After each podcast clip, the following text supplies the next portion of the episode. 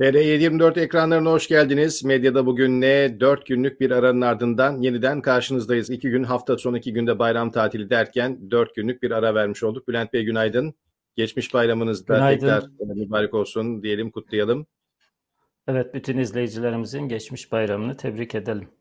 Evet, inşallah herkes güzel bir bayram geçirmiştir. Her ne kadar bazı sıkıntılar e, bu bayramda da devam etmiş olsa da İnşallah nispeten e, güzel bir bayram olmuştur diyelim. Bu temenniyle hemen hızlıca programımıza başlayalım. Evet, TR724 internet sitesindeki haberlerde neler var? İlk haber 15 Temmuz gazisinin sözleri alay konusu oldu. G3 mermisi sırtında 15 santimlik delik açtık şeklindeydi bu sözler. Danıştay ihaleyi iki kez iptal etmişti. Mehmet Cengiz cennet koyunda inşaata başlıyor. Cemaati tasfiye sürecinin mimarları neden tırpan yedi bir özel haber burada. E, hemen isterseniz birkaç cümle bundan bahsedelim. Tuna Yıldız'ın haber analizi. Türk büro, e, bürokratların bir kullanım süresi vardır. Bir başka deyişle hiçbir bürokrat vazgeçilmez değildir siyasiler için ve bunu Ankara'da herkes bilir. Bunun son örneğinden bahsediliyor. Birisi eski istihbarat dairesi başkanı Sabri Uzun, diğeri de bir dönem yardımcılığını yapan ardından bazı illerin emniyet müdürü olan Hanefi Avcı. Ee, bu konuyla ilgili birkaç şey söylemek ister misiniz Bülent Bey diğer haberlere geçmeden önce? Elbette yani Hanife Avcı ve Sabri Uzun'un yaşadıkları aslında şu anda görev başında olan ve AKP rejimine daha doğrusu Erdoğan rejimine destek olan, payanda olan e, herkes için ibretlik bir son. Hatırlarsanız Kemal Kılıçdaroğlu da zaten bürokratları bunun için uyarıyordu. O hukukla uyarıyordu. Ama e, şayet Erdoğan rejimi yıkılırsa ki umarım yıkılır e, bu önümüzdeki seçimlerde hukuk şu andaki rejime destek veren, payanda olan herkesten başta da bürokratlardan kanunsuz eylemleri konusunda hesap soracak. Bu çok önemli. Yani Kılıçdaroğlu da o bunu söylüyor. Kanunsuz emirlere itaat ediyorsanız bunun hesabını vereceksiniz. Ama o dönem gelmese bile Erdoğan'ın kullanat şey var, politikası var biliyorsunuz. Yani bürokratları kim olursa olsun bu, ne kadar işine yaramış olursa olsun Şayet kullanım süresi dolduysa fırlatıp atıyor ve çok aslında bir anlamda onursuzca fırlatıp atıyor. Şimdi düşünün Hanife Avcı'nın, Sabri Uzun'un, Erdoğan rejimine verdiği destekleri şöyle bir gözünüzün önünden geçirin. E, doğrudan yalancı şahitlik yaptılar. Pek çok konuda Erdoğan rejiminin bu e, tesisinde ihtiyacı olan malzemeyi Erdoğan'a sundular. Altın tepside sundular. Bugün emniyetteki görevlerinden yani bütün rütbeleri söküldü. Düz polis memuru bile değiller. Yani ihraç edildiler bir anlamda. E, bu aslında hazin bir son. Bu bütün şu andaki görevde bulunan bürokratlara ibrette olacak bir son. Ama görevde olan bürokratların önemli bir kısmı zaten bu işleri, bu makamları hak etmediği için e, çok da umursamıyorlar. Artı önemli bir kısmı itibariyle ki yer yer haberler de ortaya çıkıyor. İşte Sedat Peker'in ifşaatlarında da görüyoruz. Zaten kirli, zaten suçlu insanlardan seçtikleri için çalışacakları e, bürokratları e, hani onların bir anlamda bir kader ortaklığı var. Suçlunun suçluyla, suçluyla dayanışması gibi. Ben 2016 tarihli bir küpür göndermiştim. Arkadaşlar onu yansıtırlarsa aslında bu tasfiye sürecinin ve Erdoğan rejiminin inşa sürecinin nasıl yapıldığını gösteren çok çarpıcı bir örnek. Bakın Karar Gazetesi'nin o günlerde henüz muhalif değildi. Bugünlerde yani muhalefet saflarında yer alıyor. O günlerin Başbakanı Ahmet Davutoğlu'nun gazetesi zaten onun destekleriyle, onun e, bir anlamda sağladığı sermaye ile kurulmuş bir gazete. Bakın manşet o kadar ibretlik ki istihbarat müdürüne kaset ricası. Ayrıntısını okuyalım. Baykal ve MHP'li vekillere yönelik kaset dosyasını 5 yıl sonra buzdolabından çıkaran gelişmenin ayrıntısına karar ulaştı. Ulaşmış. Güzel. Ee, eski Emniyet İstihbarat Daire Başkanı Sabri Uzun bir mağdurun ricasıyla bildiklerini savcıya anlattı ve paralel tezgah ifşa oldu.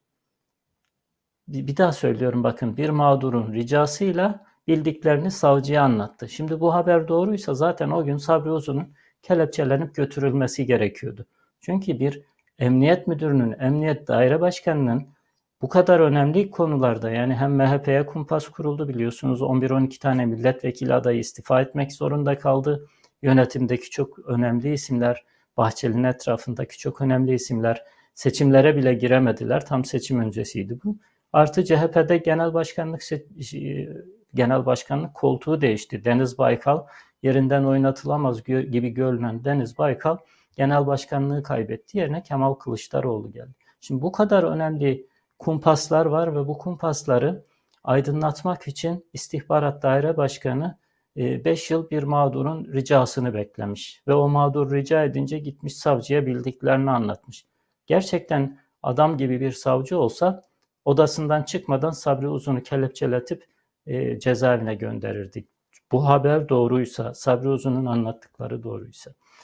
Ki doğru olmadığı şuradan belli. Ya yani ihtiyaca göre hani yalancı şahitler kahvesi var ya, adam yalancı şahitler kahvesine gitmiş, e, bir borç alacak şeyinde e, davasında şahide ihtiyacım var demiş. Hemen oradan birisi kalkmış.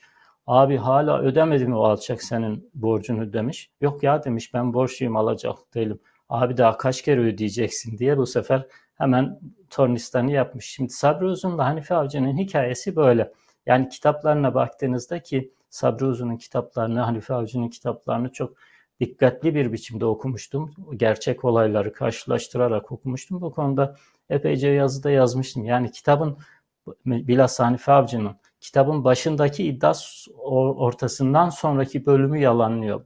Ortasından sonraki bölüm baş tarafı külliyen yalanlıyor. Yani Hanife Avcı ya çift kişilikli bir adam kitabın baş kısmını başka bir kişiliğiyle yazmış. Hani öyle şeyler filmler filan da var ya kitabın ortasından sonraki bölümü diğer Hanife Avcı yazmış. Bu kadar keskin, bu kadar farklı e, şeyler yazdılar, söylediler, konuştular. En önemli cinayetleri örtbas etmek için, en önemli kumpasları örtbas etmek için ya da başkalarının üzerine suç yıkabilmek için durmadan değişen ifadeler verdiler. Yani Sabri Uzun ve Hanife Avcı'nın e, yaşadıklarına açıkçası ben acımıyorum. Hak ettikleri hatta daha fazlasını hak ettikleri şeyi yaşıyorlar. Ama bundan sonraki bürokratlar için ibret olur diye düşünüyorum. Sabri Uzun'u tabii e, her ne kadar şeyle ilgili Canan Kaftancıoğlu ile ilgili söylediği şeyler e, tar, e, tard edilmesine, emniyetten kovulmasına, rütbelerinin sökülmesine yol açtıysa da o da bildiklerinin biraz ucunu göstererek aslında karşı hamle yaptı. 15 Temmuz'da hem Ankara'da hem İstanbul'da bir kısım çeteler kendilerini gösterdiler, ortaya çıktılar dedi. Israr edilmesine rağmen canlı yayında daha ileri şeyler söylemedi. Bu şu demektir, e biz de bir şeyler biliyoruz, bizim de elimiz armut toplamıyor. Çok daha üzerimize gelirseniz o zaman 15 Temmuz'la ilgili bildiklerimizi anlatırız demek istediler. Bu kirli savaş bakalım nerede bitecek. Evet. İlk üç başlığı paylaştık hemen devam edelim. Ukrayna Türkiye'ye nota verdi. Dolandırıldık ya ürünleri verin ya parayı iade edin. Tahıl konusunda bir haberdi. AKP'nin kurucularından Kemal Albayrak 15 Temmuz iç ve dış istihbaratın birlikte düzenlediği bir plan diyor. 15 Temmuz yaklaşırken işte böyle yine bu konuyla ilgili gündeme dair haberler göreceğiz birkaç gün daha.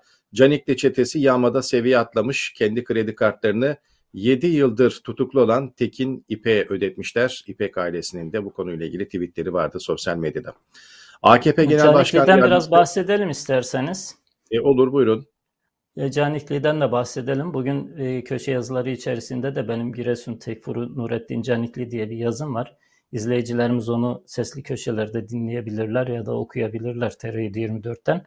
E tabi girmek biraz zor bugünlerde çünkü Nurettin Canikli'nin trolleri, hackerları sitemizi bloke etmeye çalıştığı iki gündür sitemizin ulaşılamaz hale gelmesi için baya bir çaba sarf ettiler.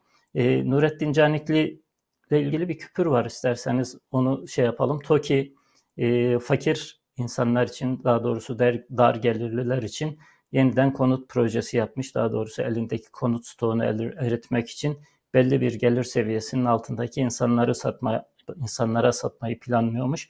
E, o küpürü gösterebilirse arkadaşlar ben bunu e, Nurettin e, Canikli Nebati de var. O da ayrı bir hikaye gerçi. Nurettin Canikli bunu görmesin hemen sıraya girer ve bir evde buradan alır diye paylaştım. Neden? Çünkü Nurettin Canikli e, Giresun Alucra'da e, TOKİ'nin fakir insanlar için, dar gelirli insanlar için yaptırdığı konutlardan bir daire almış. 3200 lira üst limit var. Yani aylık geliri 3200 liranın altında olan insanlar ancak bu dairelerden alabilir. Ama gelin görün ki Nurettin Canikli almış. E, danışmanı, akrabası ve aynı zamanda Koza Holding'e yönetim kurulu üyesi olarak hatırla, e, atadığı kişi sosyal medyadan bunlara cevap vermeye çalışıyor ve diyor ki işte TOKİ konutlarının e, alımından insanları teşvik edebilmek için Sayın Bakan e, TOKİ'den bu konutu almıştır. Ya böyle bir mantık olabilir mi? Bir zaten kural ihlali yapıyorsunuz. 3200 kuralı o zaman kime işliyor, kime işlemiyor? Yani 3200 liranın altındaki geliri olanlar alacaksa bakan nasıl aldı? İki, yani bunu teşvik etmenin yolu fakirlerin hakkından çalmak değil ki bunun teşvik etmenin yolu basın açıklaması yapmak işte ne bileyim çevresindeki insanlara söylemek, söylemek, kamuoyu oluşturmak vesaire. Yani Nurettin Canikli AKP rejiminin en e, tipik örneklerinden bir tanesi. Nurettin Canikli'yi alıp e, masaya yatırıp e, analiz ettiğinizde aslında Erdoğan rejiminin bütün özelliklerini, bütün faaliyetlerini, bütün alışkanlıklarını Nurettin Canikli'de görebiliyorsunuz. O e, zaten uzun uzun yazdığım için bu konuyu artık oraya havale edelim. E, daha fazla sözü uzatmayayım. Ayrıntıları yazının içinde bulabilir izleyenlerimiz. AKP Genel Başkan Yardımcısı Mustafa Şen'in açıklamaları var. Birazdan küpürlerde sosyal medyada değineceğim için hızlıca geçeyim. Çünkü Türkovak konusunda bir tartışma vardı. Türkovak'ın etkili olabilmesi için kanın bozuk olmaması lazım sözlerini söyledi. Bu sözlerin muhatabı kim? Birazdan aktaralım. Türkiye Avrupa'yı ona katladı. Konut fiyatları bir yılda %110 arttı. Adana'da yine hastane çalışanlarına saldıran bir grup haberi vardı. Bir doktorun boğazını sıkıp darp ettiler. Türkiye'de daha geçen hafta konuşuluyordu. Bir doktorun ölümüyle sonuçlanan e, şiddet vakaları. Babacan'dan YSK açıklaması var. Zerre kadar güvenim yok. Parmak boyamayı önereceğiz diyordu Babacan. Yiten canlar kitaplaştı. Tanınmış simalar AKP'nin zulüm sürecinde vefat edenleri yazdı. Profesör Doktor Şerif Ali Tekalan'dan Ahmet Zeki Üçok'a cevap vardı. Bu yalancıdan hukuk karşısında hesap soracağım şeklinde. 44 insan hakları savunucusu ve STK'nın imzaladığı açık mektup Avrupa Komisyonu Başkanı'na teslim edildi. Stop pushbacks yani geri e, itmeleri durdurun şeklinde bir çağrıydı bu. Hafta sonunda yine e, konuşulan bir fotoğraf vardı. Biraz sonra yine detaylarına yer vereceğiz. James Webb ilk fotoğrafını yükledi. İşte evrenin bugüne kadar çekilmiş e, en derin ve ayrıntılı görüntüsü e, bütün bilim adamları ve tabii ki uzaya merak olan herkesi etkileyen büyüleyici fotoğraflardı bunlar. Putin, Erdoğan ve reisiyle e, reisiyle Tahran'da görüşecek. Gündemde tahıl koridoru da var şeklinde bir haber var. Biraz sonra da yurt dışı haberlerine bakarken bunu da göreceğiz. Evet, TR24 haberlerini hızlıca paylaştık. E, isterseniz gazete manşetlerinde neler var, sosyal medyada neler var biraz onlara bakalım. Ben hızlıca ekonomiden birkaç başlık almıştım. Onları aktarıp isterseniz küpürler için sözü size bırakayım. E, haftanın e, önemli olaylarından bir tanesi 20 yıl sonra ilk kez eşit seviyeye gelen euro ve dolar paritesiydi. 1 dolarla 1 euro eşitlendi. Bu e, önemli bir gelişmeydi ve bakalım bundan sonra ne olacak diye ekonomistlerin e, açıklamalarına çevriliyor gözler, yorumlara bakıyor herkes. Selçuk Gezer, Euro dolar paritesi ta 1.25 iken buraya işaret ettik ama kimse inanmadı diyen isimlerden birisi. Peki bundan sonra ne olacak diye soranlara cevap 0.80'e hazır olun diyor. Euro'daki düşüşü işaret ediyor bazı ekonomistler. Ama bunun e, ne kadar hızlı ve ne kadar e, bu şekilde gerçekleşeceğini de göreceğiz zaman içerisinde. Peki bunun e, Türkiye'yi nasıl etkileyeceği üzerinde küfürleriniz evet. var mı yoksa ben bir iki cümle söyleyeyim? Yok sizden alabiliriz hemen tabii ki. Bu şu e, Türkiye açısından şöyle bir alarm zili anlamına geliyor. Türkiye Avrupa Birliği ile ticaret yaptığı için ihracatını büyük çoğunlukla yani gelir getiren kalemi e, euro cinsinden ama borçların önemli bir kısmı dolar cinsinden. E, euro dolara göre daha yüksek olduğunda elbette ki normal olarak Türkiye daha fazla kazanıyordu ve giderlerini karşılamakta nispeten daha e, kolay oluyordu. Her ne kadar cari açığı fazla, dış ticaret açığı fazla bile olsa bu eşitleme hatta Euro'nun daha aşağıya düşme ihtimali Türkiye'nin gelirlerinin otomatikman azalması demek ve giderlerini karşılayama, karşılayamama durumunun da e, daha büyük bir e, açığa, daha büyük yamayı gerektiren bir e, yırtığa dönüşeceğini söyleyebiliriz. Bu konu üzerinde belki siz önümüzdeki günlerde Ercan Hoca ile müstakil bir programda yapabilirsiniz. Olabilir. Hemen devam edelim. Peki Euro ve dolar karşısında böyle bir paritede oynama olurken E, TL ve diğer dünya paraları arasında nasıl bir değişim var? Çok çeşitli ülkelerden örnekler vardı ama en son örnek geçen hafta da programda konuştuğumuz Somali konusu vardı. Somali'ye hani 1 milyar dolar yardım aktarmıştı Türkiye. İşte Somali'nin 1 milyar dolar para yardım yapılan Somali'nin para birimi TL karşısında bir yılda %114 değer kazandı. Aslında değer kazanan Somali'nin para, para birimi değil, TL'nin değer kaybetmesi tüm dünyaların e, dünya paraları karşısında. Evet Ahmet Beyefendi yine e, ekonomide e, sosyal medyada takip edilen hesaplardan bir tanesi. E, diyordu ki artık herhangi bir konuda bu ülkeyi yönetenleri uyarma zamanının geçtiğini düşünüyorum. Bir veya daha fazla çarpışma kaçınılmaz. Uyarı sade vatandaşa bu çarpışmadan en az zarar görmesi için yapılmalı. Defalardır bu programlarda da olsa 8. E, günde Ercan Hoca ile yaptığımız programlarda da olsa hep söylüyoruz ve atılan başlıklarda da zaten izleyenlerimiz bunu fark ediyor. Fırtına yaklaşıyor, tsunami yaklaşıyor, yaklaşıyor hazır olun. Çok daha kötü günler kapıda şeklinde işte ekonomistler de artık bunu yüksek sesle dile getirmeye başladılar. Bir çarpışma kaçınılmaz. Artık bu konuyla ilgili uyarı yapmanın zamanı geçti. Bundan sonra bu çarpışmadan en az nasıl zararla çıkılacak vatandaşlar kendilerini buna göre hazırlamalı deniyor. Tabii ki dar gelirli vatandaş buna nasıl hazırlanacak o da ayrı bir konu. Evet en düşük bekçi maaşının 10.293 TL olduğunu gördük. Sosyal medyada e, bu konuyla ilgili haberlerde bir de bir kıyaslama vardı. Doçent akademisyenlerin maaşı 11.306 TL. Volkan Akçay diyor ki çocuklarımızın okuması için boşuna mı çaba sarf ediyoruz acaba? Hiç okutmasak, bekçi yapsak en azından e, bir doçent kadar, doçent doktor kadar, akademisyen kadar maaş alacaklar nasıl olsa diye. Sağlıkta şiddet konusunda tartışmalar yine devam etti. Az önce Adana'dan bir örnek aktardık. Profesör Doktor Tuğsan Egemen Bilgin de sosyal medyada birkaç tweet paylaştı. Onları da hızlıca paylaşayım. Sevgili halkımız önce profilimi iyice bir okuyun sonra da yazdıklarımı iyice sindirin. Ayvayı yemek üzeresiniz. Hükümet yanlış ödeme politikaları nedeniyle sağlık sistemini iflas ettirdi. Tüm ilaç ve malzeme ödemelerinde euro kurunu 5 ve 6,5 TL'ye sabitleyince ne ilaç ne malzeme kaldı. Üstüne 10 yıldır hekim ücretlerine dişe dokunur zam yapılmayınca bir bir istifalar geldi. İstediğin kadar yeni hastane yap. Sadece yandaş müteahhit kazanır. Hekim olmayınca hepsi boş. Hastanelerde hekim kalmayınca MHRS sistemi kilitlendi. Hükümet bunu hekimlerin suçuymuş gibi göstererek halkla hekimleri karşı karşıya getirmeye çalışıyor. Bu oyuna gelmeyin. Evet bu konuyla ilgili de bazı gelişmeler vardı. Bunları da paylaşalım. Bunlardan bir tanesi Sağlık Bakanı Koca'nın açıklamasıydı. Normalde hastanelerin girişine X-ray cihazları güvenlik açısından geçişlerde işte silah ya da yaralayıcı madde insanların belki hastaneye sokmaması için bununla ilgili çalışma yapılacakmış, başlatılmış ama ihale süreci uzun sürüyormuş. Acaba Türkiye'de her ihale süreci böyle uzun mu sürüyor? İstenen ihalelerin nasıl birkaç dakika içerisinde hemen gerçekleştiğinde Türkiye çok yakından takip etti. Diğer bir tartışma konusu da gerçi çok saçma bir konuydu. E, doktorlara silah verilmesi konusunda yani şiddeti şiddetle çözmek doktorun kendisini savunması ya da savunma yapmak zorunda kalması kadar saçma bir konu aslında Türkiye'de hala tartışılıyor. Ee, ekonomiden bahsetmişken birkaç başlık daha paylaşayım. Hatta bunlardan bir tanesi yine bayramla birlikte e, her zaman tartışılan konulardan bir tanesi de araç geçişleri ve köprüler konusu. Günlük 45 bin araç geçiş garantisi verilen Çanakkale Köprüsü'nden araç trafiğinin en yoğun olduğu Arife gününde bile ancak 14.275 araç geçti. Evet bayramlarda bari en azından bu rakamlar yakalanır diyorduk ama yaklaşık üçte birine bile yakalayamadığını görüyoruz bu rakamın.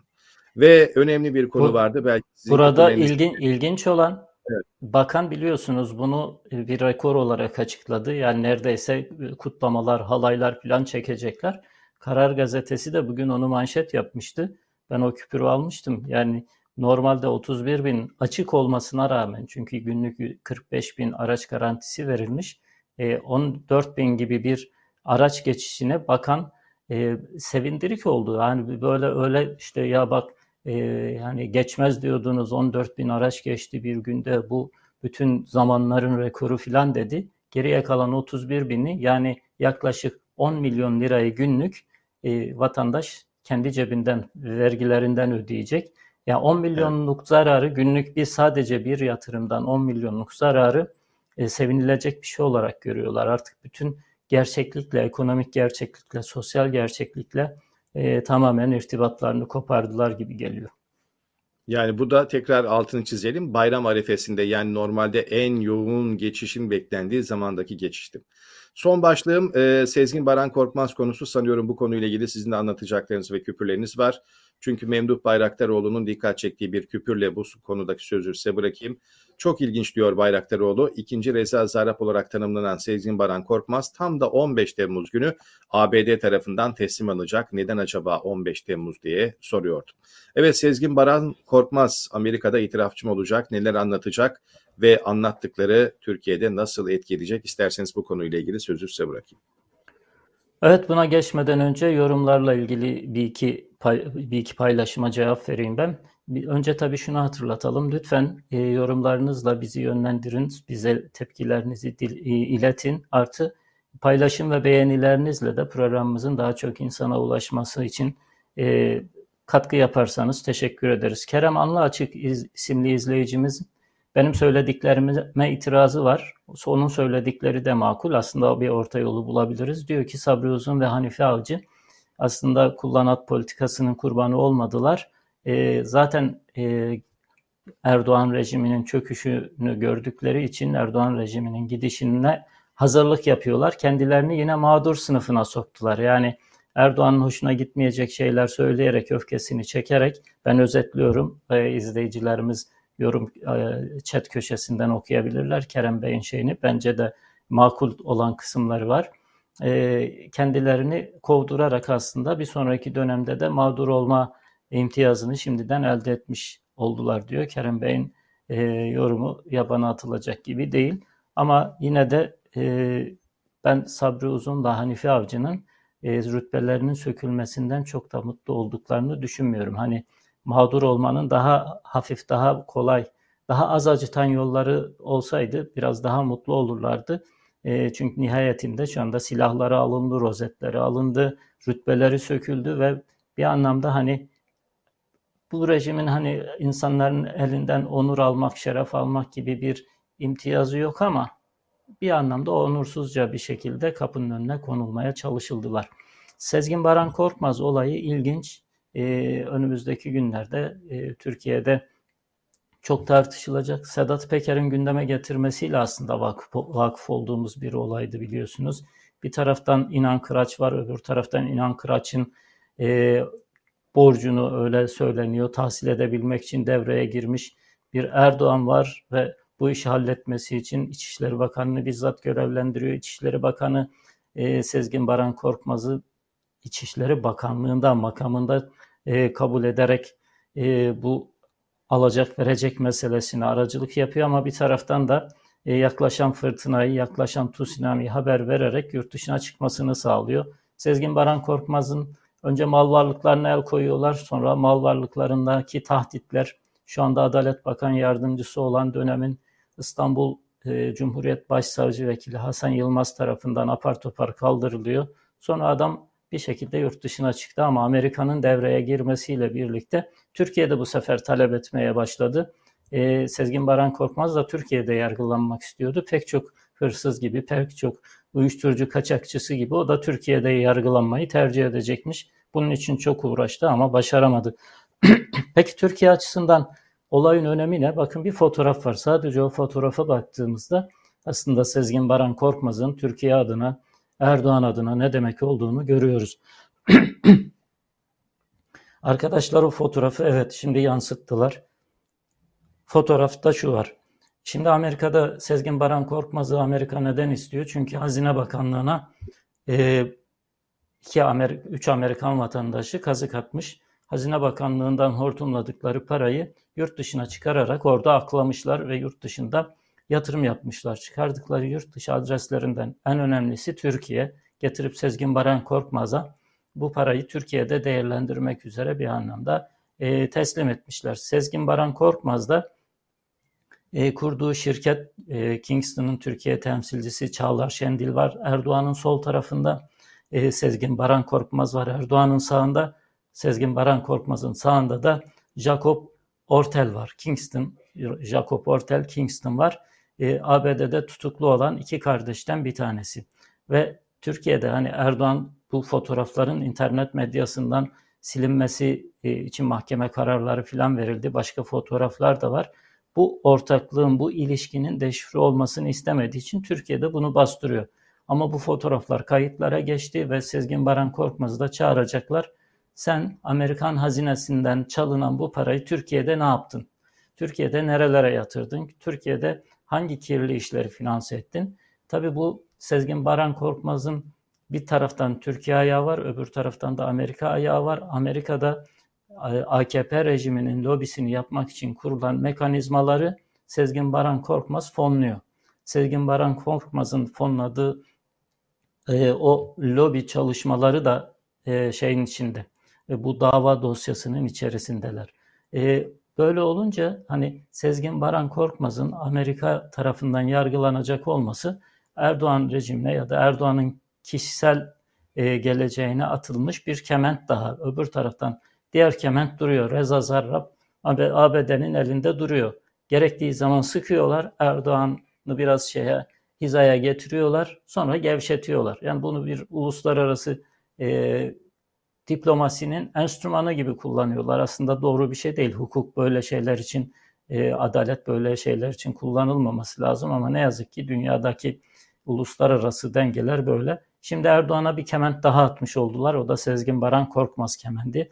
Erdoğan ABD'ye karşı şimdi eli biraz daha zayıflamış oldu. E, istedikleri anda yani ABD yönetimi istediği anda biraz daha çekecek. Bu sefer biraz Reza'dan çekecek, biraz SBK'dan çekecek. Erdoğan'ı biraz daha sıkıştıracak. E, Türkiye içerisinde ABD karşıtı esip gürlediklerine falan bakmayın. Biden'ın bir telefonuna bakıyor her şey. E, ya da işte Trump'ın bir telefonuna baktığı gibi Rahip Bronson hadisesinde yaşadığımız gibi e, bu Sezgin Baran Korkmaz'ın Amerika'ya gitmesi Erdoğan'ın ve Erdoğan'ın e, paydaşlarının Türkiye'deki o e, kirli rantı paylaştığı insanların epeyce başını ağrıtacak. Evet, ben, sanıyorum e, sizde ekonomiyle ilgili ekonomi... küfürler de var. Evet. Hı hı. Oradan devam edeyim. İnsanların ekonomisi. Ayşe teyzenin ekonomisi derdi Tevfik Uras. Oradan e, devam edelim isterseniz. Gazete Duvar'da bir röportaj var. Bir anne, bir kadın. E, çocuklar et kokusu almasın diye balkonun kapısını kapalı tuttuk diyor. E aslında ekonomiyi özetleyen şey bu. Yani elbette ki makroekonomik göstergeler, elbette ki diğer analizler çok önemli ama hepsinden önemlisi bu. Bir anne Kurban Bayramı'nda çocuklar et kokusu almasın diye balkonun kapısını kapatıyorsa e, orada bir durup düşünmek lazım. Bir diğer haber şu. Bakın yani bir ülkede ekonominin kötü gidişinin e, göstergelerinden böyle bağıra bağıra gelen kırmızı kırmızı ötesi alarmlar bunlardır. Giyim ve ayakkabı yatırımlık ürün oldu. Bu Dünya Gazetesi'nin bir haberi. Daha başka internet sitelerde Dünya Gazetesi'nden alarak kullanmışlar. Şimdi insanlar iki amaçla e, giyim ve ayakkabı satın alıyorlar. Bir tanesi çok daha fazla pahalanacak beklentisi var. O beklentiden dolayı e şimdi nispeten ucuzken yani yarına göre ucuz. E, zaten pazarlarda filan biliyorsunuz pazarcı esnafı böyle zekice şeyler yazar. E, etiketlerin üstüne şey yazıyorlar. Düne göre pahalı ama yarına göre ucuz. Yarın bu fiyata da alamayacaksınız. İnsanlar ihtiyacı olmadığı halde giyim ve ayakkabı e, harcamalarına yönelmiş durumdalar. Bunu sektör temsilcileri söylüyorlar. Bunun ikinci e, amacı da daha vahim aslında bir yatırım aracı olarak görüyorlar. Yani ben şimdi ucuzken alayım, biraz pahalandığında satayım. Yakında herhalde Erdoğan'dan, Erdoğan'ın e, ultra zeki Hazine Bakanı'ndan yastık altındaki ayakkabıları çıkarın ya da yastık altındaki çorapları çıkarın, fanilaları çıkarın açıklaması bekleyebiliriz. Çünkü düşünün ki ayakkabı, çorap, pantolon, gömlek bu ülkede yatırım aracı haline gelmiş. İnsanlar şimdi alayım iki gün sonra daha pahalıya satarım ve kar ederim diye düşünüyorlar. İnsanların ekonomisiyle ilgili çok çarpıcı bir örnekte dün Mustafa Varank'ın Sanayi Bakanı'nın e, kendi memleketinde yaşadığı e, bir tartışmaydı. E, işte Türkiye ile ilgili pembe tablolar çizmeye devam ederken oradan izleyicilerin arasından bir vatandaş diyor ki ekmek 8 lira oldu. Unun çuvalı 500 lira oldu. Sen ne anlatıyorsun? Ne söylüyorsun? Nasıl olacak bu iş? Hala işte böyle uçuyoruz, böyle kaçıyoruz, böyle büyük devletiz, böyle büyük ekonomiyiz filan e, şeyleri var ya, e, gazları var ya, o gazlara vatandaş itiraz ediyor. Şimdi işte gerçek ekonomi bu. Peki Mustafa Varank ne diyor? Şimdi e, vatandaş bu tepkiyi gösterince çok doğal bir tepki. Ya 8 lira ekmek olur mu? Unun çuvalı 500 lira olur mu? Hemen birileri alıp götürmeye çalışıyorlar. Büyük ihtimalle korumalar. E, Mustafa Varank alaycı bir biçimde "He, ellemeyin, ellemeyin dursun biraz orada diyor. Ya arkadaş adam hakaret etmedi, küfür etmedi, bir saldırganlığı yok, bir şey fırlatmadı. Sadece içindeki yangını söyledi. Bakana ifade etti. Apar topar adamı götüreceklerken Mustafa Varank alaycı bir biçimde ellemeyin, ellemeyin biraz dursun orada diyor. Ekonomiyle ilgili bir diğer haber, bu da çok önemli aslında şeylerden bir tanesi. Ee, ne diyelim? Alarm zillerinden bir tanesi şu. İnşaat istihdamı kışın bile altında. Bakın Erdoğan rejimi öyle bir ekonomi kurdu ki bu ekonominin dinamosu inşaat sektörü. Şimdi biraz önce Nurettin Canikli ile ilgili söyledik. TOKİ elindeki bir konu stoku var. Bunu fakirlere satmaya çalışacak. İyi bir şey. E, satsınlar. Keşke satabilseler. Keşke fakirler onları alabilseler. Ama ekonominin zembereğinde inşaat olduğu halde bakın şu anda e, bahar geldi, yaz geldi. İstihdam, e, inşaat sektöründeki istihdam kışın bile altına düşmüş durumda. Bu şu demektir. E, insanlar inşaat yapamıyorlar. Müteahhitler inşaat yapamıyorlar. İnşaatlar durma noktasına gelmiş demektir. Yani inşaat sektöründeki istihdam oranı kışın bile altına düştüyse bu ekonominin inşaata e, dayalı ekonominin alarmı çok yüksek oranda çalıyor demektir. İstihdam demişken hemen e, bir başka haberi hatırlatalım. Çünkü gazetecilik biraz da hafıza demektir. E, Bakan Nebati 1 Temmuz'da şöyle bir açıklama yapmıştı. Diyarbakır'da iş insanlarıyla yaptığı toplantıda 5 milyon 2 yılda 5 milyon istihdam sağladık. Öldük bittik diyenlere kapak olsun. Şimdi 5 milyon istihdam gerçekten çok e, olağanüstü bir istihdam. Keşke sağlayabilmiş olsalardı, keşke gerçekleştirebilmiş olsalardı. Peki hayaller bu, gerçekler ne? Gerçekler şu bakın. Bir yılda geçen Nisan ayıyla bu Nisan ayı arasında e, SGK verilerine göre bunlar devletin resmi verileri, Sosyal Güvenlik Kurumu'nun resmi verileri. İstihdam artışı sadece 767 bin kişi. Yani bir yılda 1 milyon kişi bile istihdam sağlanamamış. Hadi bunu 2 2 yıl olarak söylüyor e, Bakan Nebati.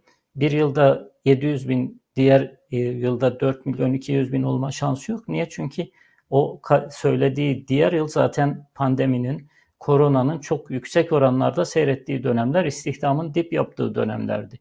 Yani SGK verilerine göre bile yılda 1 milyonu bile bulmamış istihdam, yeni istihdam, kayıtlı, sigortalı işçi sayısı.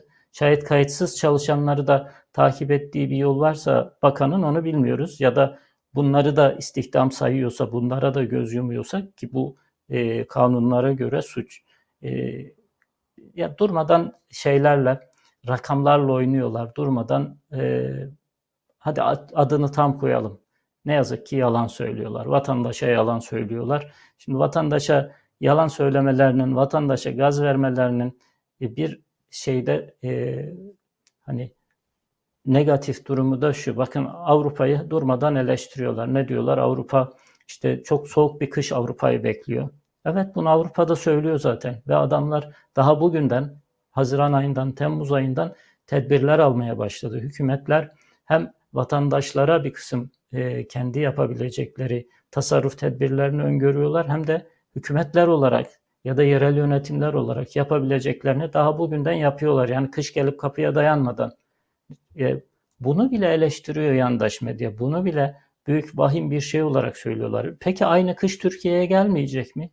Aynı gaz sıkıntısı Türkiye'yi vurmayacak mı? Yani Rusya, Ukrayna arasındaki savaşın sebep olduğu ve fiyatların da yükselmesine yol açan ama asıl Türkiye'deki yükselişin sebebi dolar kurundaki zirve yapması, dolar kurunun zirve yapması. E aynı kış Türkiye'ye de gelecek.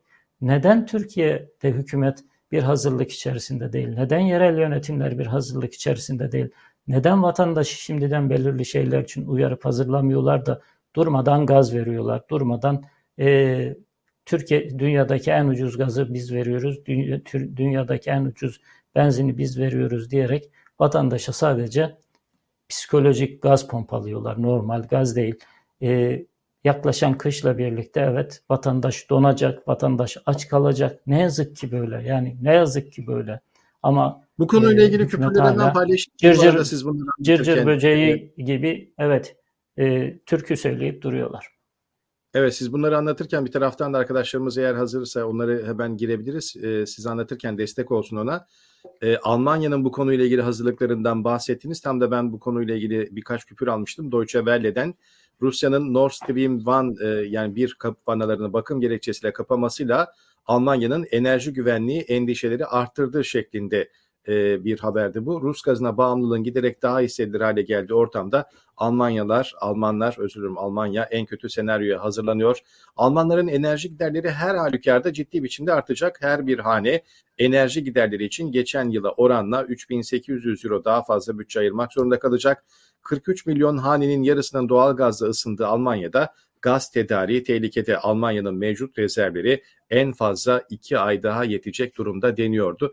Biraz sonra dış haberlerde aktaracaktım ama hazır siz bundan bahsetmişken bu küpürleri de paylaşmış olalım. Yani Almanya soğuk bir kışa hazırlanıyor ama her gün neredeyse e, böyle benzer açıklamalar geliyor. Türkiye'de işte değişik değişik yerlerde e, rezervler bulduk, petrol rezervleri bulduk, işte doğal gaz rezervleri bulduk, vanaları açın. Hatta jelibon rezervine kadar gitti konu geçen hafta biliyorsunuz. Ama o rezervler mutfağa ne zaman yansıyacak? Kombilere gelecek mi? İnsanların hanesine yansıyacak mı? E, Türkiye'de kış nasıl geçecek? Bunu da zaten göreceğiz hep birlikte. Ben tekrar sözü size bırakayım. Evet okur yorumlarından birkaç tanesini okuyayım isterseniz. E, Cizira Botan isimli e, izleyicimiz diyor ki ne yazık ki Müslüman bir ülkede insanlar e, balkonunun kapısını kapatmak zorunda kalıyor çocuğunu çocuğu e, et kokusunu duymasın diye. E, bir başka e, izleyicimiz Saskat Veçan e, biraz ilginç bir e, şey müstahar büyük ihtimalle. Ben de okumakta zorlanıyorum sizin gibi profesyonel olmadığım için. Ama diyor ki Varank e, Trabzon'da protesto eden kişiye bırakın kalsın demiş. Doğru söylemiş diyor. Vatandaş kalacak, onlar gidecek diyor. E, umarım e, dediği gibi olur. Gene Cizira Botan diyor ki hayrat ilk defa yaka paça götürmediler diye sevinecektik. Meğerse alay etmek için ellemeyin ellemeyin bırakın kalsın e, demek için yapmış bunu diyor. E, gene Cizira Botan nerede sağlamışlar bu kadar istihdamı diyor vatandaş işsizlikten kırılıyor. Vatandaşın neden bu e, istihdamdan haberi yok? Hangi sektörde sağlamışlar bu açılış açı e, istihdam artışını diye soruyor. E, Meliha Aydın isimli vatandaşımız da uçuruyorlar ülkeyi. Tam da söyledik gibi uçuyoruz ama nereye? E, Allah korusun ne yazık ki uçurumdan düşüşü bile aslında uçma olarak pazarlıyorlar şu anda onu söyleyebiliriz. Bülent Bey burada bir de dikkat çeken konulardan bir tanesi şuydu. Her bakan hep böyle açıklamalarına Sayın Cumhurbaşkanımızın izinleriyle, tensipleriyle falan diye başlıyor ya işte bu Varank da ya da diğer bakanlar da açıklamalarında hep aynı şeyi söylüyorlar. Sayın Cumhurbaşkanımızın işte yardımları ve önderliğiyle içinde bulunduğumuz sıkıntılar var tamam farkındayız ama bunları da hep birlikte aşacağız diye. E insanlar da ister istemez soruyor e, yani Cumhurbaşkanı Erdoğan ya da şu anda e, mevcut olan iktidar değil mi bu sorumlu olduğumuz durumdan? Sanki muhalefet partisi de iktidarı kazanırsak seçimde bizi eğer kazan, e, iktidara gelirsek bizi seçerseniz bu sıkıntılardan sizi kurtaracağız. 20 yıldır 22 yıldır kim iktidarda bu hale kim getirdi ve hala da aynı açıklamalara devam ediyorlar. Siz e, bir taraftan sanıyorum e, küpürleri paylaşırken ben de yorumlara bakayım. E, ekstra ekleyeceğimiz yorumlar olacak mı? Evet, gene ekonomiyle ilgili bir başka küpürü ben paylaşayım. Aydınlık Gazetesi manşet yapmış. Arada böyle ters kroşeler yapıyor Aydınlık Gazetesi.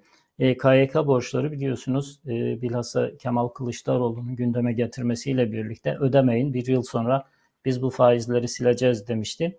Ki bu seçim sonuçlarına doğrudan etki edebilecek bir hamle. Çünkü Z kuşağı dediğimiz insanların bir kısmı üniversitedeler ya da üniversiteyi bitirme aşamasındalar. Daha doğrusu yeni den ilk defa oy kullanacak olanların bir kısmı bu KYK borçlarından dolayı çok fazlasıyla e, dertli, çok fazlasıyla e, tedirginler. E, Aydınlık gazetesi bile KYK borçlarının faizleri silinsin diye manşetle çıkmış. Çünkü e, bir veriyor devlet geriye üç istiyor.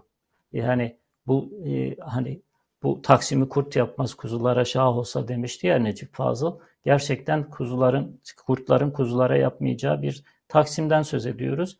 Hafta sonu gazetelerini de ben takip etmeye çalıştım. Onlardan aldığım birkaç tane haber de var.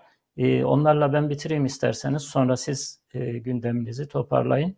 Bir tanesi şu. Venezuela'da biliyorsunuz 400 bin hektar alan e, Türkiye'ye tarım için tahsis edilecek. Türkiye orada arazi kiralayacak ve tarım yapacak. Şimdi e, hafta sonunda e, Tarım Bakanı'na soruldu. Buralarda ne ekip ne biçecek Türkiye, ne, ne yapmayı düşünüyor? Daha ne, ne ekeceği bile belli değilmiş Türkiye'nin. Yani oraya gidecek şirketler fizibilite yapacakmış. Sonra ne ekip ne biçeceklerini belirleyeceklermiş. Hatırlarsanız halbuki anlaşma ilk duyurulduğunda işte orada tahıl ekip biçeceğiz e, ve işte Türkiye'nin tahıl ihtiyacını sağlayacağız filan dediler. Herhalde o çok e, uymadı, çok hani e, doğru bir yalan olmadı ki şimdi ya hele bir gidelim bakarız ya Venezuela gibi bir ülkeye tarım yapmaya gidiyorsunuz ama daha ne ekeceğinizi ne biçeceğinizi bilmiyorsunuz. E, bir başka haber e, bugünkü Sözcü gazetesinin manşeti e, gene bir çevre katliamı, gene bir yandaşlara rant oluşturma çabası. E, ormanı kesip İstanbul'da son kalan yeşil alana e, bina yapacaklar. 1 milyon 800 bin metrekare ormanlık alanda inşaat projesi yapılıyor. Ağaçlar kesilip 153 tane bina dikilecek.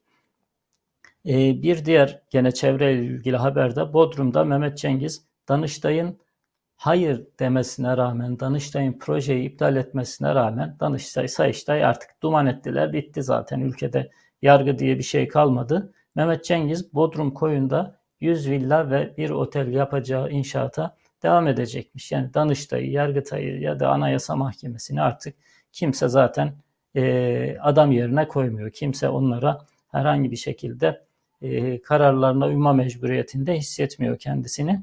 İki Bülent Bey aslında farklı... o koyun ismi de e, çok özür dilerim sözünüzü kestim. E, cennet koyu ya Hı-hı. yani Türkiye'nin kimlere cennet olduğunu da göstermesi açısından aslında e, bir ironik bir e, ismi var.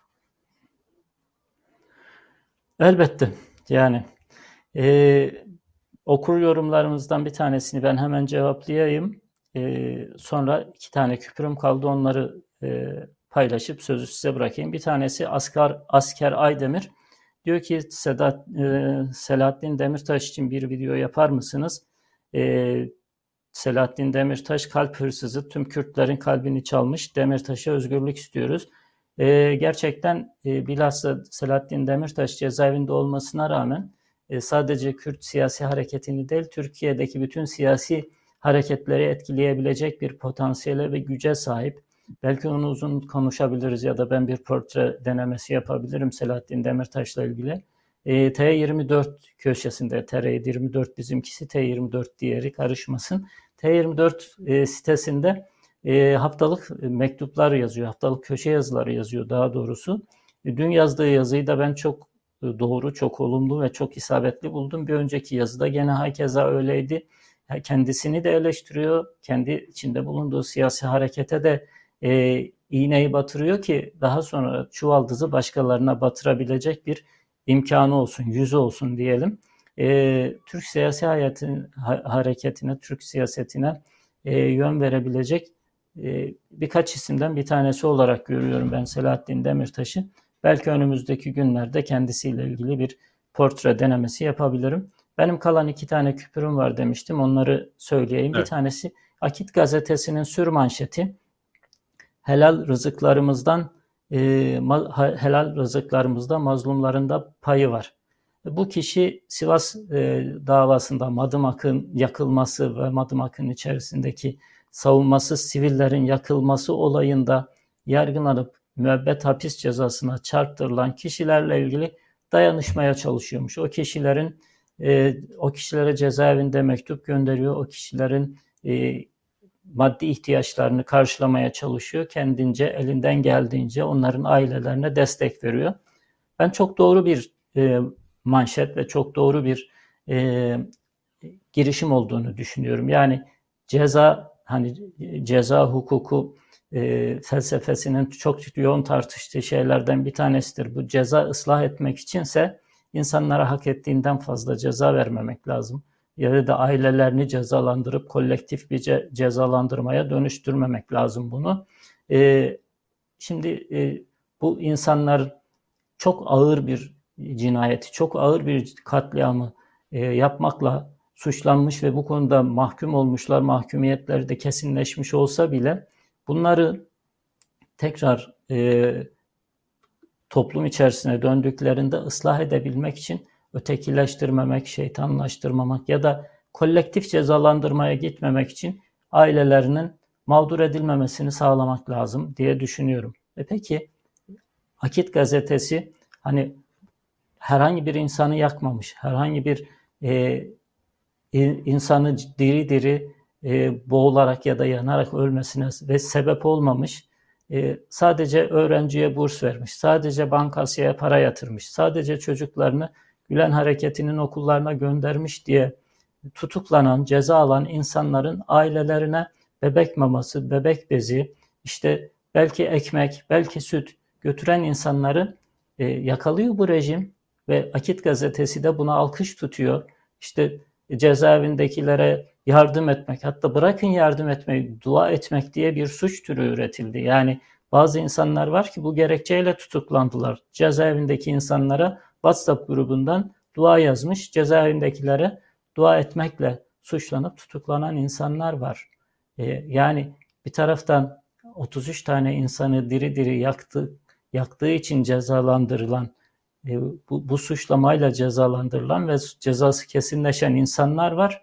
Onlara merhamet gösteriyorsunuz, şefkat gösteriyorsunuz. Öbür tarafta yani sadece kitap okuduğu için, sadece bankasıya para yatırdığı için cezaevinde olan çocuk insanların çocukları ağaç kökü yesin diyorsunuz. Yani burada bir e, çelişki, bir çarpıtma yok mu diyeceğim ama tabii akit için çok fazla bir beklentiye de e, sokmamak gerekiyor insanları. Son haberde aslında gazet bir gazetecilik eleştirisi.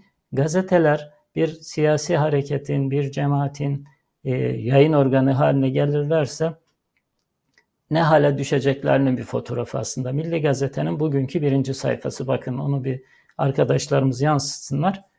E, siyasetin merkezi Saadet.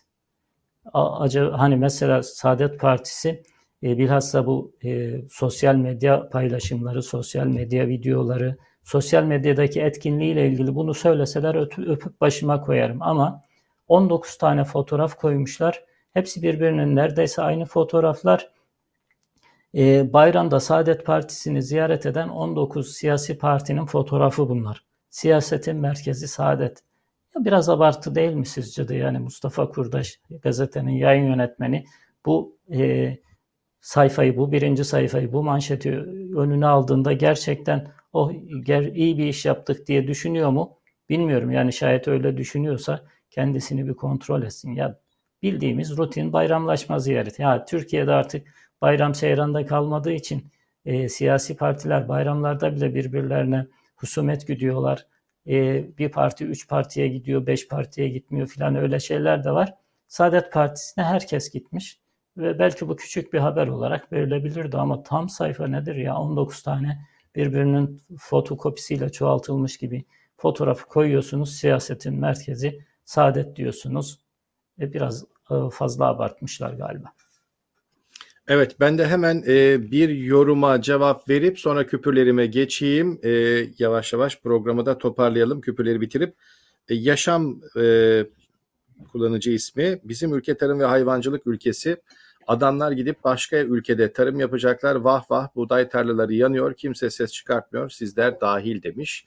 E, bununla ilgili bir küpür gördüm sabahleyin. Sosyal medyada biraz da araştırdım. Yayına az bir süre kalmıştı ama e, bununla ilgili teyitleri ve doğrulatmaları tam olarak e, henüz bilgileri tam e, elde edemeden de buğday tarlalarının yakılması konusunda bir açıklama yapmak istememiştim açıkçası ama yani hem GAP konusunda hem de tarlalar, çiftçiler ve bu konularda ne kadar çok program yaptığımızı hem bu programın içerisinde dakikalarca bu konuya yer verdiğimizi söylemek gerekiyor. Hem de haksız bir eleştiri olması açısından belki bunu düzeltmek lazım. Hem de 8. gün programında Güneydoğu Anadolu projesi kullanılırsa Türkiye şu anda içinde bulunduğu durumda olur muydu? Ne Venezuela'ya ne Somali'ye başka yere ihtiyacımız yok.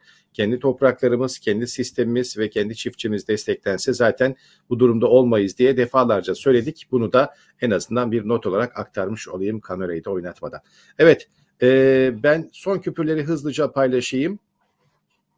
Dahi Bilal şeklinde e, isminde bir hesap vardı. E, sık sık sosyal medyada böyle e, değişik tweetlerle gündeme geliyor. Bu kez de diyor ki eski Cumhurbaşkanı Başdanışmanı şimdilerde Hollanda Büyükelçisi olan 15 Temmuz'un tutuklu generallerinden Mehmet Dişli'nin abisi Şaban Dişli'nin yakın çevresine söylediğine göre saray 3 Ağustos'ta yeni mağduriyet oluşturacak bir olay planlıyor. Ulaştıkça detayları paylaşacağım demiş. Acaba nasıl bir mağduriyet oluşturulacak ya da böyle bir plan var mı? Özür diliyorum devam edeyim. Cumhurbaşkanı Yardımcısı Fuat Oktay 15 Temmuz şehit ve gazi aileleri için toplanan ancak ailelere dağıtılmayan 309 milyon liranın hazineye aktarılarak Ziraat Bankası'nda faize yatırıldığını açıklayalı birkaç saat oldu. Yapay zeka konusunda sosyal medyada çokça paylaşılan bir video vardı. Cumhurbaşkanı Erdoğan'ın sesinin ve mimiklerinin taklit edildiği bir videoydu bu. Erdoğan bu konuşmasında ben aslında Erdoğan değilim, e, sesim ve görüntüm e, yeni bir video oluşturuldu bununla e, bir yapay zeka ürünüyüm diyordu. Yapay zekanın gelişimi başımıza başka neler getirebilir acaba şeklinde soruyor Ayşe Erdoğan. Bu konuyla ilgili de farklı farklı yorumlar var tabii ki sosyal medyada. Erdoğan'a ait olmadığını belki ileri sürecekler insanlar bir süre sonra bazı e, yine görüntülerin yapay zekala oluşturulmuş sesi ve mimiklerinin taklit edilmesi olduğunu söylemiş diyecekler. Ya da Erdoğan bir süre ortalıkta görünmediğinde ya da hasta olduğunda belki böyle şeyler kullanılabilecek mi? Çeşitli böyle senaryolar var. Tabii ki bunları da ilerleyen zamana bırakalım. Evet sokak ortasında insan kaçırmayı da gördü Türkiye. Daha önce tabii ki farklı versiyonlarını da görmüştü ama e, o siyah transporterlar meselesinde bu kez biraz farklıydı. Küçük çekmecede bir kişi alacak verecek sebebiyle iki şahıs tarafından darp edildi, bindirildiği otomobille kaçırıldı. Sonra gözaltına alınmış bu iki şüpheli adli kontrolle serbest bırakılmış. 9 bin liralık bir borçtan bahsediliyor. E, bütün herkesin göz önünde insanlar bunu darp ederek bu kişiyi otomobile bindiriyor, kaçırıyor ama bu iki şüpheli adli kontrolle serbest. TR724 haberlerini okurken bir Türkovak meselesi vardı. Bu işte tartışmaya tekrar girelim hızlıca. Türkovak adı verilen yerli aşının dünya ve ülke sağlığına etkisi katkısı neyse TOG adı verilen sözde yerli otomobilinde ekonomiye etkisi katkısı o kadar olacaktır nokta dedi Cem Toker. İşte bu e, sözlere e, AKP'li Mustafa Şen'in e, açıklamaları oldukça sert oldu. Türkovak'ın etkili olabilmesi için kanın bozuk olmaması lazım diyordu. Cübbeli Ahmet Hoca'nın e, bir açıklaması vardı. Akit gazetesinin dağıttığı Vehhabilerin en büyük kitabı Kitab-ı Tevhid'i okumamanız ve evinizde varsa yakmanız hususunda uyarıyoruz diyordu. Siz Akit'ten bir haber aktarmışken Akit'le ilgili e, Cübbeli Ahmet'in de böyle bir sözü vardı onu paylaşalım. Yurt dışında neler var? Dünya haberlerine şöyle e, hızlı bir şekilde göz atmak istiyorum sonra kapatıyorum. E, Kremlin Rusya'nın Ukrayna'daki savaşın ortasında batılı olmayan ülkelerle ilişkiler kurma konusundaki son çabasında e, Vladimir Putin'in İran ve Türkiye liderleriyle görüşmek üzere önümüzdeki hafta Tahran'ı ziyaret edeceğini söyledi. İran, Türkiye ve Rusya neler konuşacak? E, bunların da detaylarını aktaracağız.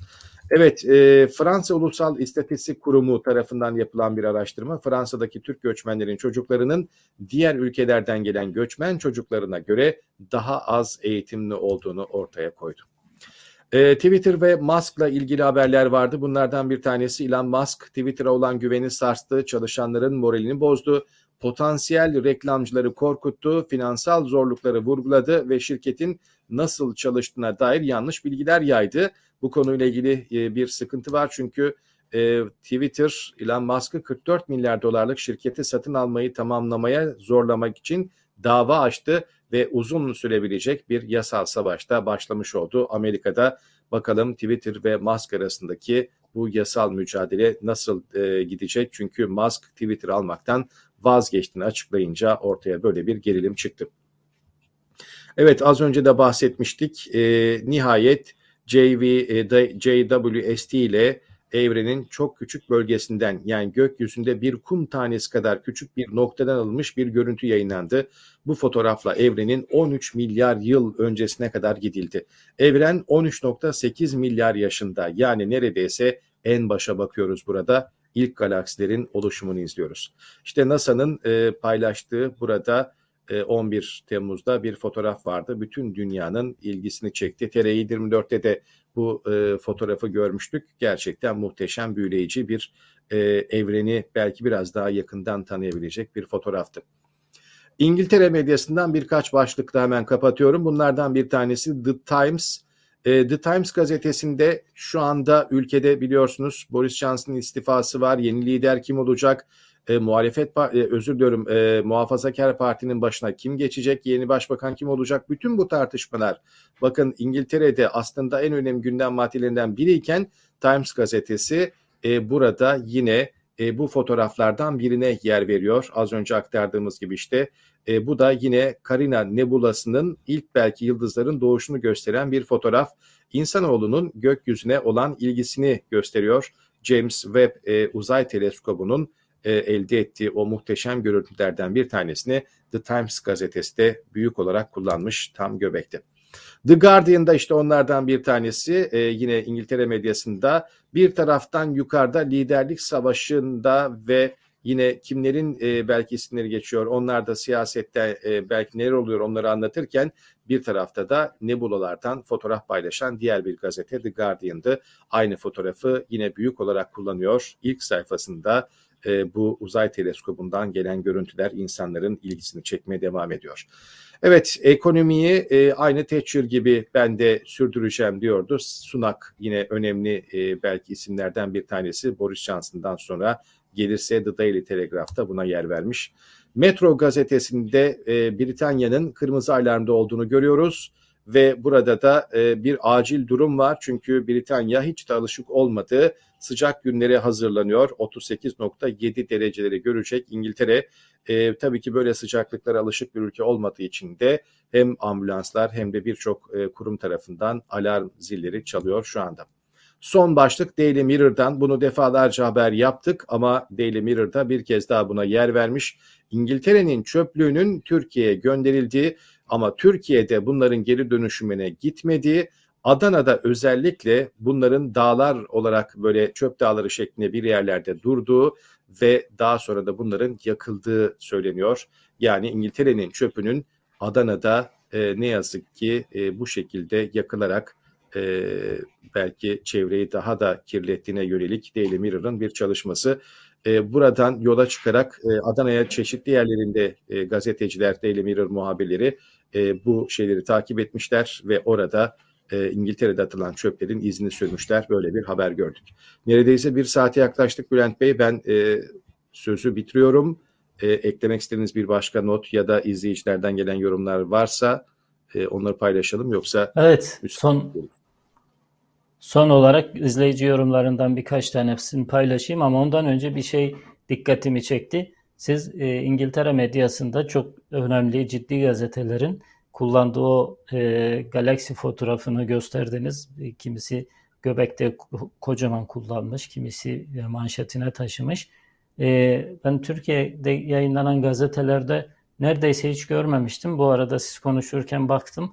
Bir tek Milliyet gazetesi e, sağdan küçük e, kullanmış. Onun dışında hiçbir gazetede bu fotoğrafı göremedik. Yani e, bu kadar önemli, bu kadar gerçekten hani bilimsel olarak da bir kısım şeyleri aydınlatabilecek gelişmeler oluyor ama Türkiye kendi içerisindeki o kısır döngüyü bir türlü e, kırıp hani yukarıya bakamıyor. Yukarıya bakma e, filmi vardı ya yakın evet. zamanda çok e, ilgiyle takip edilmişti. E, Türkiye'nin Türkiye'deki insanların yukarıya da bakmaması, hatta sağa sola da bakmaması için bayağı yoğun çaba sarf eden bir algı operasyonu var.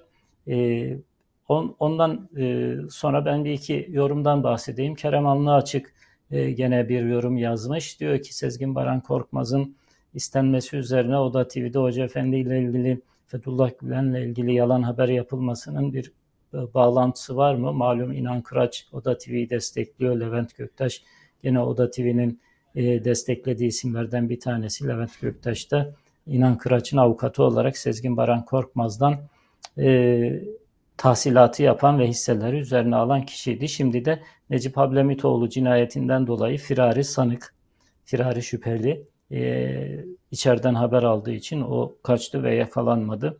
E, olabilir ilginç bir yaklaşım ama zaten Oda TV bu tür haberleri belli periyotlarda yaptığı için şimdi bu döneme denk gelmiş olabilir diye düşünüyorum.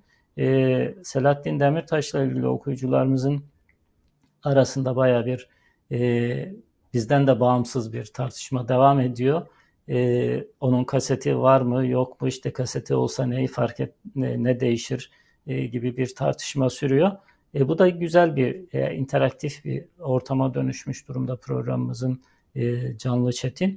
E, evet e, bayramın bitiş gününde bittiği gün gerçi hala Türkiye'de bayram tatili en azından kamu çalışanlar için devam ediyor. E, ilgiyle bizi izlediğiniz için teşekkür ediyoruz. Lütfen kanalımıza abone olun. E, lütfen e, videolarımızı beğenerek ya da paylaşarak ya da yorumlarınızla yönlendirerek e, kanallarımıza destek verin. E, biz sizin adınıza medyayı takip etmeye devam edeceğiz. Yarın yine görüşmek üzere ama galiba yarın Mahmut Bey sen yoksun değil mi? Yok ben e, ben yarın 14'de. sizlerleyim. E, Cuma ha. günü Cuma günü müsaade isteyeceğim. Tamam. O zaman yarın görüşmek üzere. Evet, yarın tekrar birlikte olabilmek dileğiyle. Hoşçakalın.